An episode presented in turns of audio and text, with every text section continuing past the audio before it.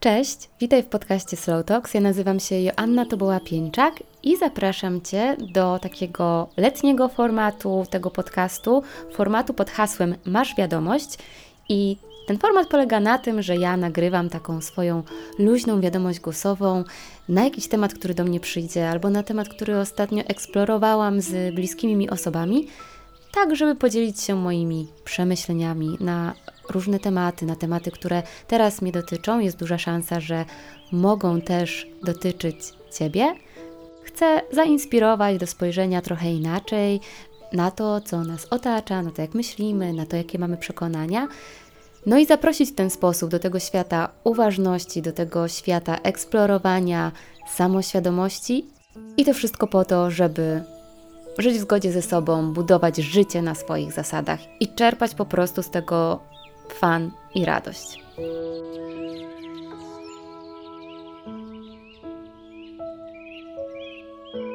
I zanim przejdę do tematu tego odcinka, to zapraszam na mój Instagram, na którym na co dzień dzielę się rozkminami, narzędziami do pracy nad sobą, fajnymi kadrami, miejscami, które odwiedzam. Instagram joanna.tobola.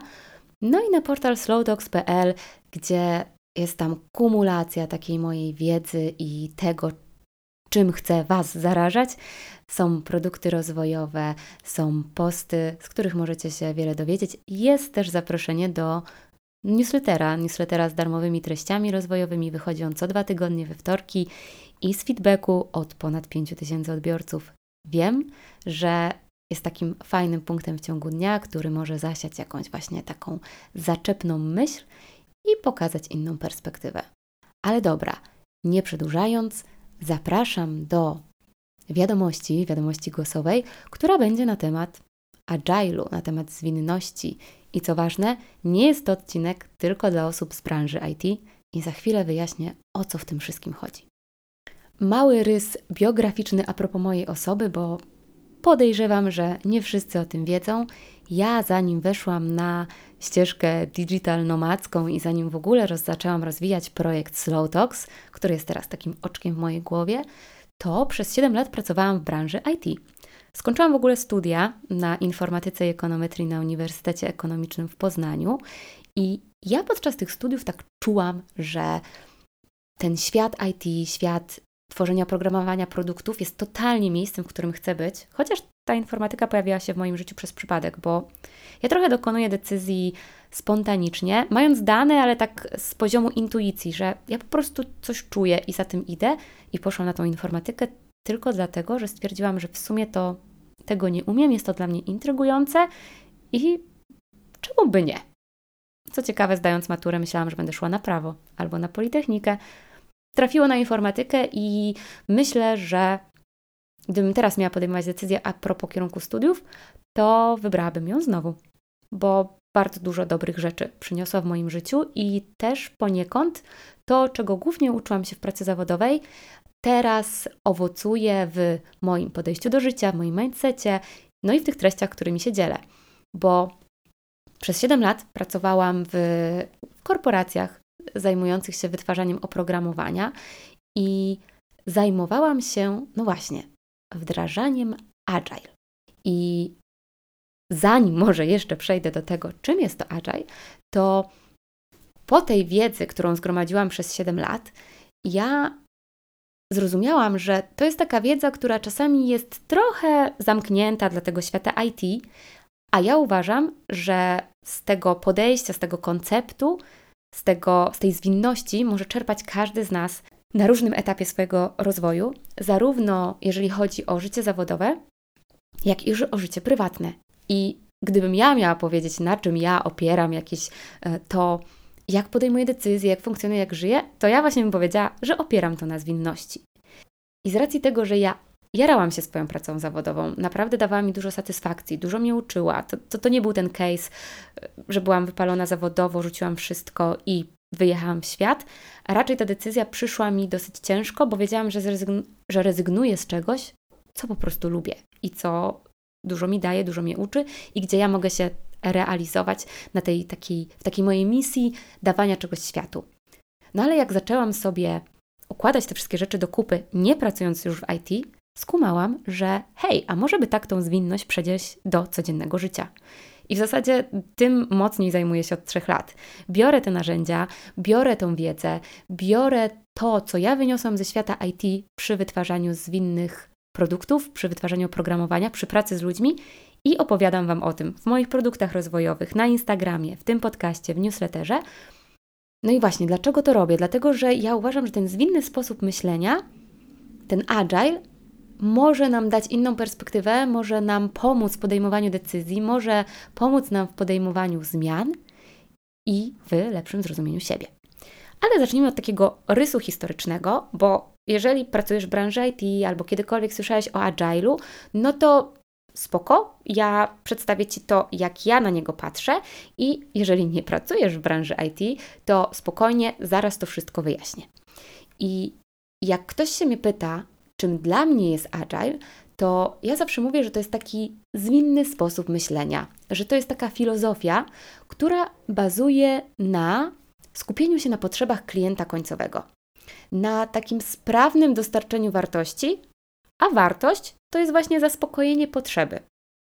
I w tym podejściu ważny jest proces inspekcji i adaptacji, o którym pewnie nieraz w tym podcaście mówiłam, czyli żebyśmy jak najczęściej przyglądali się temu, co robimy, co w nas jest, jakie decyzje podejmujemy, następnie zastanawiali się, czy to nam służy, czy to jest coś, co chcemy dalej robić, a jeżeli nie, to jak chcemy to zmienić, adaptowali te zmiany, które wybierzemy i ponownie poddawali to procesowi inspekcji, czy aby na pewno ten rezultat, który chcieliśmy osiągnąć, osiągnęliśmy tą zmianą, którą założyliśmy.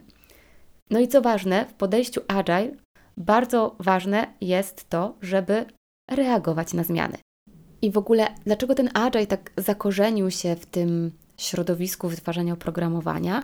No dlatego, że krótki rys historyczny w 2001 roku spotkało się 17 osób, które były zainteresowane tym, pracowały w tym świecie wytwarzania oprogramowania i były zainteresowane tym, żeby coś w nim zmienić, że nie pasowało im to, jak wygląda ten proces. Co im nie pasowało?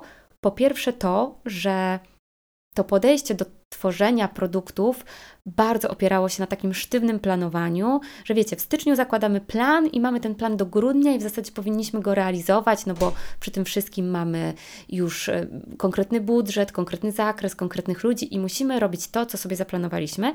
A myślę, że każdy z nas ma coś takiego, że no, jednak te plany nie zawsze spełniają, pokrywają się z rzeczywistością.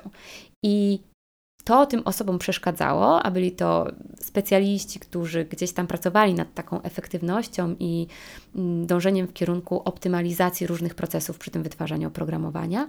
A druga rzecz, właśnie przez to, że to planowanie było tak sztywne i jeszcze dodatkowo bardzo dużo energii trzeba było tracić na dokumentowanie tego procesu, zamiast skupianiu się na tym kliencie, na, dostarczenie tego, na dostarczeniu tego produktu końcowego, i gdzieś z oczu znikało wszystkim to zadowolenie klienta, dla którego ten produkt był tworzony. I w związku z tym oni się spotkali i postanowili stworzyć coś takiego jak Manifest Agile. I Manifest Agile zawiera cztery takie nadrzędne wartości oraz 12 zasad, i on tyczy się tak wprost wytwarzania oprogramowania, ale tak jak już zaznaczałam na początku, ja uważam, że te wartości my możemy zaimplementować do siebie. I ja opowiadając o tym manifestie, będę już odnosiła się do tego nie jak to może wyglądać w świecie oprogramowania, tylko dlaczego konkretnie ta wartość może być taką wartością przyświecającą nam w codziennym życiu. No i dobra, tak przechodząc do tego manifestu Agile, najpierw powiem, jakie są tam cztery punkty i co ważne, autorzy podkreślają, że te rzeczy, które będą na początku każdego zdania, oni są oni po prostu cenią bardziej niż te drugie, co wcale nie oznacza nieistnienie tych drugich. Ale myślę, że jak przejdę do przykładów, to będzie to łatwiej wytłumaczyć. I teraz tak, pierwsza wartość w manifestie Agile brzmi ludzie i interakcje ponad procesy i narzędzia. Druga, działające oprogramowanie ponad obszerną dokumentację. Trzecia, współpraca z klientem ponad negocjowanie umów. I czwarta to reagowanie na zmiany ponad podążanie za planem. To zacznijmy od tej pierwszej wartości, czyli ludzie, interakcje ponad procesy i narzędzia. My potrzebujemy pewnych procesów i pewnych narzędzi, żeby wykonywać jakieś rzeczy pracy, żeby funkcjonować w domu, ale przy naszym takim codziennym funkcjonowaniu nadrzędną wartością powinno być dla nas rozwiązywanie problemów, rozwiązywanie jakichś spraw, które przychodzą po prostu face to face z osobami, z którymi jesteśmy. I no nie oszukujmy się, jest to trudne. Nie uczą nas dawania feedbacku, nie uczą nas podstaw analizy transakcyjnej, żeby zrozumieć, w jakie relacje, w jakie transakcje, w jakie stany ja wchodzimy z innymi osobami. Natomiast mamy w sobie takie przekonania, przemilczywania, postawy domyśl się, albo czekania na odpowiedni moment, lub kumulowania tych rzeczy, które chcielibyśmy przekazać nawet naszym bliskim osobom, do takiego momentu, w którym już nie wytrzymamy, wybuchniemy i wygarniemy bliskim ostatnie trzy lata niepowodzeń czy jakichś konfliktów, które zdarzały się między nami. I odnosząc to do życia prywatnego, ja to traktuję jako takie podejście, żeby na bieżąco rozwiązywać jakieś konflikty i nieporozumienia żeby podchodzić z tym podejściem, że każdy z nas postępuje w dobrej intencji, tylko nie zawsze po prostu te intencje są ze sobą zbieżne. W związku z tym fajnie wytłumaczyć, wyjaśnić, dlaczego ktoś zachował się wobec nas w taki, a nie inny sposób. Bazuje na rozmowie, na tym, żeby zadawać sobie pytania pogłębiające, zadawać sobie samej, ale zadawać też bliskim mi osobom no, bardzo ważne jest dla mnie budowanie tych bliskich relacji i tych relacji takich opartych na uważności i empatii. W sumie właśnie po to powstały, e, powstała gra w pytania, czyli takie karty z pytaniami do rozmów, które właśnie na slowtalks.pl są dostępne, bo, bo ja po prostu bardzo w to wierzę, że rozmawiając, ucząc się tej kultury rozmowy, ucząc się tego, w jaki sposób możemy zadawać pytania, możemy wnieść dużo jakości do naszego życia i po prostu poprawić te relacje, w których jesteśmy i lepiej budować nowe relacje. Więc to, co biorę z manifestu Agile, czyli ludzie, interakcje ponad procesy i narzędzia, to jest stawianie na budowanie otwartych relacji, opartych na tej uważności, opartych na wzajemnym szacunku, ale też na odwadze do wyrażania swoich myśli, do do podnoszenia trudnych tematów i do takiej chęci, żeby rozwiązywać te rzeczy, które się pojawiają, no bo kurczę, bliskie nam osoby są, powinny być, o może tak, tymi osobami, z którymi możemy razem schronić się przed światem, obronić się przed światem, a z drugiej strony często dajemy sobie takie przyzwolenie, żeby te bliskie osoby krzywdzić, no bo właśnie trochę wiemy, że one będą obok nas i te kilka słów za dużo. I po prostu też dajemy sobie takie przyzwolenie na to, żeby te emocje z nas, jakby, żeby wybuchały w nas te emocje, a fajnie z nimi pracować na bieżąco. Drugi punkt, czyli działające oprogramowanie ponad obszerną dokumentację. I o ile to w łatwy sposób można sobie wyobrazić, jeżeli chodzi o wytwarzanie oprogramowania, chodzi po prostu o to, żeby krótkich odstępach czasu dostarczać coś, co już działa i coś, co można sfeedbackować z klientem, o co można go zapytać, co można zweryfikować. I teraz to jest punkt, który może nawet być bliższy w pracy zawodowej, ale w życiu codziennym też, bo my funkcjonujemy na wielu przekonaniach i założeniach. I nam się wydaje, że możemy kogoś dobrze zrozumieć, zaangażować się w zrobienie jakiejś pracy, a potem pokazać jej efekty. I może się okazać, że gdzieś tam trochę się rozminęliśmy w tym, co widzieliśmy. Dlatego warto, w sumie teraz tak myślę, że to się będzie mocno łączyło z punktem trzecim, czyli tą współpracą z klientem pod negocjację umów, ale dlatego warto robić małe kroki, o których tak często mówię, stawiać sobie hipotezy, robić sobie eksperymenty, nawet w takim życiu prywatnym, czyli robić to działające oprogramowanie, na podstawie którego możemy już wyciągnąć jakieś wnioski. I do przykładu nawiązując, jeżeli myślisz o zmianie, jeżeli myślisz o tym, że nie wiem, potrzebujesz innej pracy albo szukasz jakiegoś swojego miejsca, to dopóki będziesz właśnie w tym obszarze dokumentacji, czyli dokumentowania tego, nie wiem, w Twojej głowie, co się dzieje, nie poczyniania żadnego kroku w kierunku zweryfikowania, czy to aby na pewno dobrze zidentyfikowałeś i zidentyfikowałeś źródło problemu, no to utkniesz w takiej frustracji, niepokoju, poczuciu, że nic nie robisz, że nic się nie zmienia i ciągle tkwisz w tym samym miejscu. Natomiast jeżeli potraktujesz siebie jako właśnie tego klienta, na którego potrzebach chcesz się skupiać, to zaczniesz zadawać sobie pytania, czego potrzebujesz, co jest dla ciebie ważne, czego chcesz, a następnie podejmować eksperymenty, które będą weryfikować, czy to, co Ci się wydaje, że chcesz na tu i teraz, faktycznie jest tym, czego potrzebujesz. Bo w życiu, zupełnie tak jak w współpracy z klientami, klient nie do końca może zdawać sobie sprawę z tego, czego de facto potrzebuje. I naszym zadaniem jest pokazanie jemu, wydobycie z niego tego, co siedzi w środku. I jeżeli my potraktujemy siebie jako takiego klienta, to bardzo często pojawia się takie nastawienie na zasadzie, bo ja nie wiem, czego chcę. No tak, bo zbadaj to, poeksploruj, poeksperymentuj, zbierz dane. Bez tego etapu ciężko wiedzieć, czego chcemy. Buduje się w nas takie trochę przekonanie, że my powinniśmy wiedzieć, co chcemy. Słucha się o tych historiach ludzi, którzy się obudzili rano i oni wiedzieli, albo wiedzieli od maleńkiego. I jasne, będą takie historie, ale będą też historie, w których potrzebny jest ten czas na eksplorowanie. Poza tym pamiętajcie, że nasz umysł trochę zakłamuje rzeczywistość, w sensie nie rzeczywistość, wspomnienia.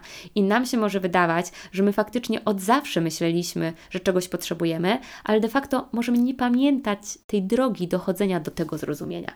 Więc podsumowując ten punkt drugi działający oprogramowanie ponad obszerną dokumentację, działajmy, eksperymentujmy, sprawdzajmy, zbierzmy dane i weryfikujmy nasze założenia i hipotezy. Jeżeli szukasz pracy, jeżeli myślisz, że, szuka, że potrzebujesz zmienić pracę, nie musisz od razu rezygnować z tej, którą masz i rzucać się w wir poszukiwań. Ba, nawet nie musisz od razu budować na sobie presji tego, że musisz w ciągu jednego dnia wysłać CV-ki, a następnego dnia już odebrać telefon, a jak do Ciebie nikt nie zadzwoni, to znaczy, że jesteś beznadziejny albo beznadziejna. Chodzi o coś zupełnie innego. Jeżeli czujesz, że chcesz zmienić pracę, zadaj sobie pytanie, dlaczego? Zadaj sobie pytanie, co się stanie, jeżeli to zrobisz. Zadaj sobie pytanie, co się stanie, jeżeli tego nie zrobisz. Co zyskasz, co stracisz w jednym i w drugim wariancie. Zapytaj siebie, czego oczekujesz od tej zmiany, a następnie zweryfikuj, czy na przykład rynek jest Ci to w stanie dać. Bo tak w bardzo abstrakcyjnym przykładzie, jeżeli w tym momencie zarabiasz 1000 zł miesięcznie, i wyobrażasz sobie, że to, czego potrzebujesz, to jest 5000 zł miesięcznie, czyli 5 razy więcej, i żyjesz tym przekonaniem, że to jest to, czego potrzebujesz i to jest, czego chcesz, dopóki nie wyjdziesz na rynek, dopóki nie zweryfikujesz, czy to jest możliwe, skąd masz wiedzieć, czy to jest, czy zmiana pracy w ramach tego, co robisz, to jest dobry kierunek. Bo być może, żeby zarobić te pięć razy więcej, potrzebujesz zrobić zupełnie coś innego. I bez sensu będziesz inwestować swoją energię w podążaniu za czymś, co tak naprawdę nie da ci tej wartości, na której ci zależy. Punkt trzeci, czyli współpraca z klientem ponad negocjowanie umów i o tym powiedziałam i tutaj myślę, że warto zahaczyć o to, jak w takim tradycyjnym modelu wytwarzania oprogramowania kiedyś to wyglądało. Pewnie wciąż wygląda, ale ten model nazywał się Waterfall i no właśnie, wyobraźcie sobie wodospad, i to polegało na tym, że na początku gromadził się zespół i klient, i oni rozmawiali o tym, czego ten klient potrzebuje, jak ma wyglądać ten system, który jest tworzony, a następnie żegnali się na długi, długi czas i w tym momencie powstawał e, krokowo ten produkt. Najpierw go projektowano, potem go pisano kod, potem to testowano, potem znowu przez długi czas naprawiono błędy, e, które wychodziły w etapie testowania i na końcu wracano do klienta z fanfarami, szampanem i konfetti, no i okazywało się czasami, że o kurczę, to nie jest to, czego klient potrzebował. Albo jego potrzeba zmieniła się w czasie. Albo źle zrozumieliśmy się na początku, co gorsza, i jakby produkt poszedł zupełnie nie w tą stronę. Dlatego, w kontrze do tego, e, środowisko agile'owe wystosowało ten postulat, żeby na bieżąco współpracować z klientem, na bieżąco pytać o to, czego potrzebuje, jakie ma oczekiwania, czy te oczekiwania się zmieniają, pokazywać te efekty pracy, weryfikować kroki, które przechodzimy, żeby widzieć, czy faktycznie cały czas idziemy w dobrym kierunku, czy nie zboczyliśmy ze ścieżki. I tak dokładnie może to też wyglądać w naszym prywatnym życiu.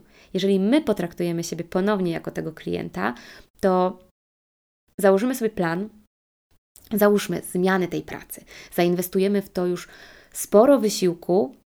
I jeżeli my nie będziemy siebie pytać na każdym etapie, czy to jest faktycznie to, czego potrzebujemy, czy nadal jesteśmy zgodni z tą wizją, którą sobie obraliśmy, to może się okazać, że my dokonamy tej zmiany, ale ona nas wcale nie uszczęśliwi, albo wcale nie będzie tym, czego my rzeczywiście potrzebujemy, bo utkniemy w takiej pułapce utraconych korzyści, że będziemy się bali zawrócić z tej ścieżki, w którą już tyle energii włożyliśmy, tylko dlatego, żeby nie mieć poczucia, że właśnie wyrzuciliśmy, nie wiem, dwa miesiące naszego życia w błoto.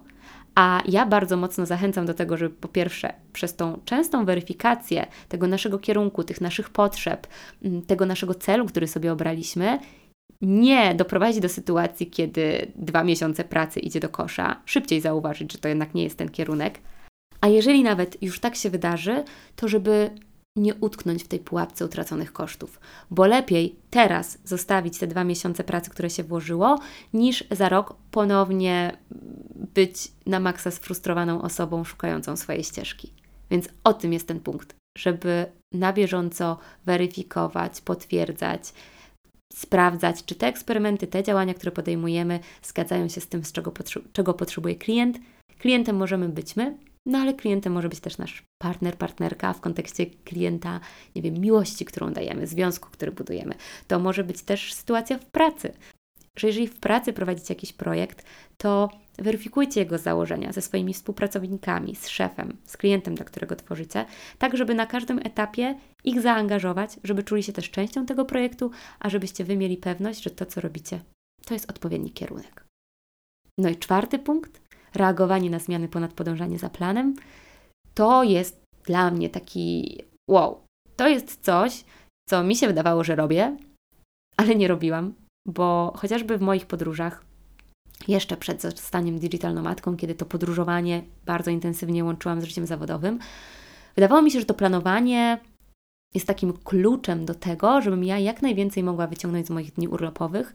Jest też sposobem na optymalizację kosztów, no bo im szybciej zaplanuję jakiś wyjazd, tym nie wiem, bilety będą tańsze, będzie większa baza noclegowa dostępna i może atrakcje kupię w lepszej cenie, albo w ogóle je kupię. I w tym reagowaniu na zmiany nie chodzi o to, żeby porzucić plan i żeby nie planować, bo kurczę, jeżeli jesteśmy bez planu, to podejmujemy czasem chaotyczne decyzje to właśnie podejmujemy decyzje pod wpływem emocji. I ten plan jest jak najbardziej ok. Tylko nie przywiązujmy się do tego planu. I ja tak miałam podczas naszych takich dłuższych wyjazdów do Azji, że na przykład miałam plan dograny co do dnia i budziła się we mnie frustracja, kiedy znajdowałam się w jakimś miejscu i okazywało się, że chciałabym tam zostać jeszcze jeden dzień dłużej. No właśnie, ale następnego dnia już był autobus. E, albo kiedy wymyśliłam sobie, że w jakimś miejscu będzie fajnie, zostawałam tam dłużej, a po jednym dniu wiedziałam, że mi wystarczy. I stawałam się trochę taką, takim więźniem tego swojego planu.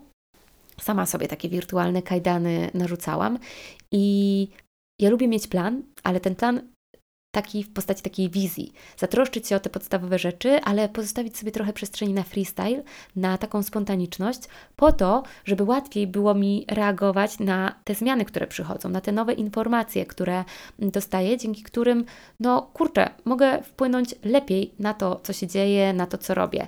I bardzo często jakby jednym z najczęściej zadawanych pytań mi na Instagramie jest pytanie o to, gdzie jedziemy dalej, gdzie zamieszkamy od jesieni. I po pierwsze, ja nie wiem. Po drugie, nie chcę tego wiedzieć. I kiedyś bym zwariowała, gdybym nie wiedziała, ale przez to, że chcę się skupiać na tym, co jest tu i teraz, właśnie kiedy jestem na wakacjach w Polsce, nie chcę już żyć myślami o tym, co wydarzy się na przykład za dwa miesiące. A po drugie, bardzo często, akurat w tym wypadku jest tak, że e, wiele prywatnie dzieje się u mnie, u mojego męża rzeczy, które musimy zaopiekować i które dadzą nam nowe dane do podejmowania naszych decyzji. I w zależności od tego, jak to się potoczy, tak będą wyglądały nasze plany w przyszłości. W związku z tym ja nie chcę oczekiwać, co pójdzie dalej. Mam ten komfort i ten luksus, że nie muszę już teraz wiedzieć, więc chcę z niego korzystać. I to właśnie zdejmuje mi taki ciężar z głowy i nawet nie lubię gdybać o tych potencjalnych kierunkach podróży, a tym bardziej na forum, w związku z tym, że później z tych decyzji jest jakieś oczekiwanie, żeby się z nich tłumaczyć. I tak, ja wiem, że nie spędzimy kolejnego, kolejnej zimy czy kolejnej wiosny w jesieni nawet w Polsce. Mniej więcej wiem, że z końcem września, początkiem października mm, z tej Polski znikamy, ale jaki to będzie kierunek? Daję sobie otwartość na to, że będę reagować na te dane, które do mnie przychodzą. Wiem, czego potrzebuję. I wiem, że to nie będzie Norwegia. I wiem, że to nie będą Niemcy. Wiem, że to prawdopodobnie nie będzie Japonia. Wiecie, jakby wiem, że potrzebuję ciepła, że potrzebuję spokoju, że potrzebuję natury. To jest jakiś wyznacznik zawężający miejsce, do których możemy się udać, ale ja naprawdę nie potrzebuję tego teraz wiedzieć. Więc jest wizja, są podstawowe fundamenty, a to, jak ona się zrealizuje, będzie odpowiedzią na to, jak zareaguję na zmiany, które pojawią się pewnie na przestrzeni najbliższych dwóch tygodni w moim życiu. I z tymi zmianami jest też tak, że my się ich boimy, tak defaultowo, że nasz mózg nie lubi zmian. On się opiera nim, ponieważ no, wiąże się z tym jakiś dyskomfort. Stąd ten stres, to, stąd ten niepokój, stąd to napięcie, stąd nasze myśli kroczące w kierunku tych najgorszych scenariuszy. Ale oswajanie tych zmian, czyli znowu zbieranie danych, weryfikowanie czego potrzebujemy, skupianie się na podejmowaniu jakichś eksperymentów, żeby zweryfikować, czy ta zmiana jest dla nas, pomaga tę zmianę oswoić. Pomaga ułożyć sobie w głowie, pomaga zdjąć niepokój, pomaga sprawdzić, czy to, co my w ogóle chcemy zrobić, jest dla nas. I w ten sposób podjąć pracę z naszym mózgiem, żeby bardziej wspierał nas w kierunku tej zmiany, niż po prostu paraliżował i utrudniał. I zmiany zawsze wiążą się z jakimś dyskomfortem, tylko właśnie działając w taki zwinny, agile'owy sposób, my możemy zmniejszyć ten dyskomfort i zmniejszyć koszt, który poniesiemy, jeżeli dokonamy błędnej decyzji.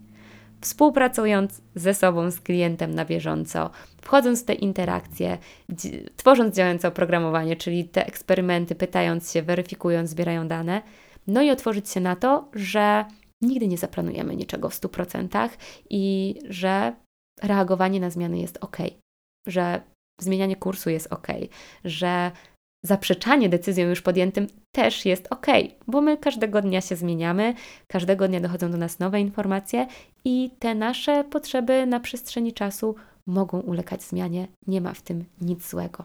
Właśnie widzę, że wybija pół godziny, a miałam zamiar rozmawiać o tym przez jakieś 15-20 minut, ale myślę, że słyszycie, że ten temat jest mi bardzo bliski, bardzo ważny.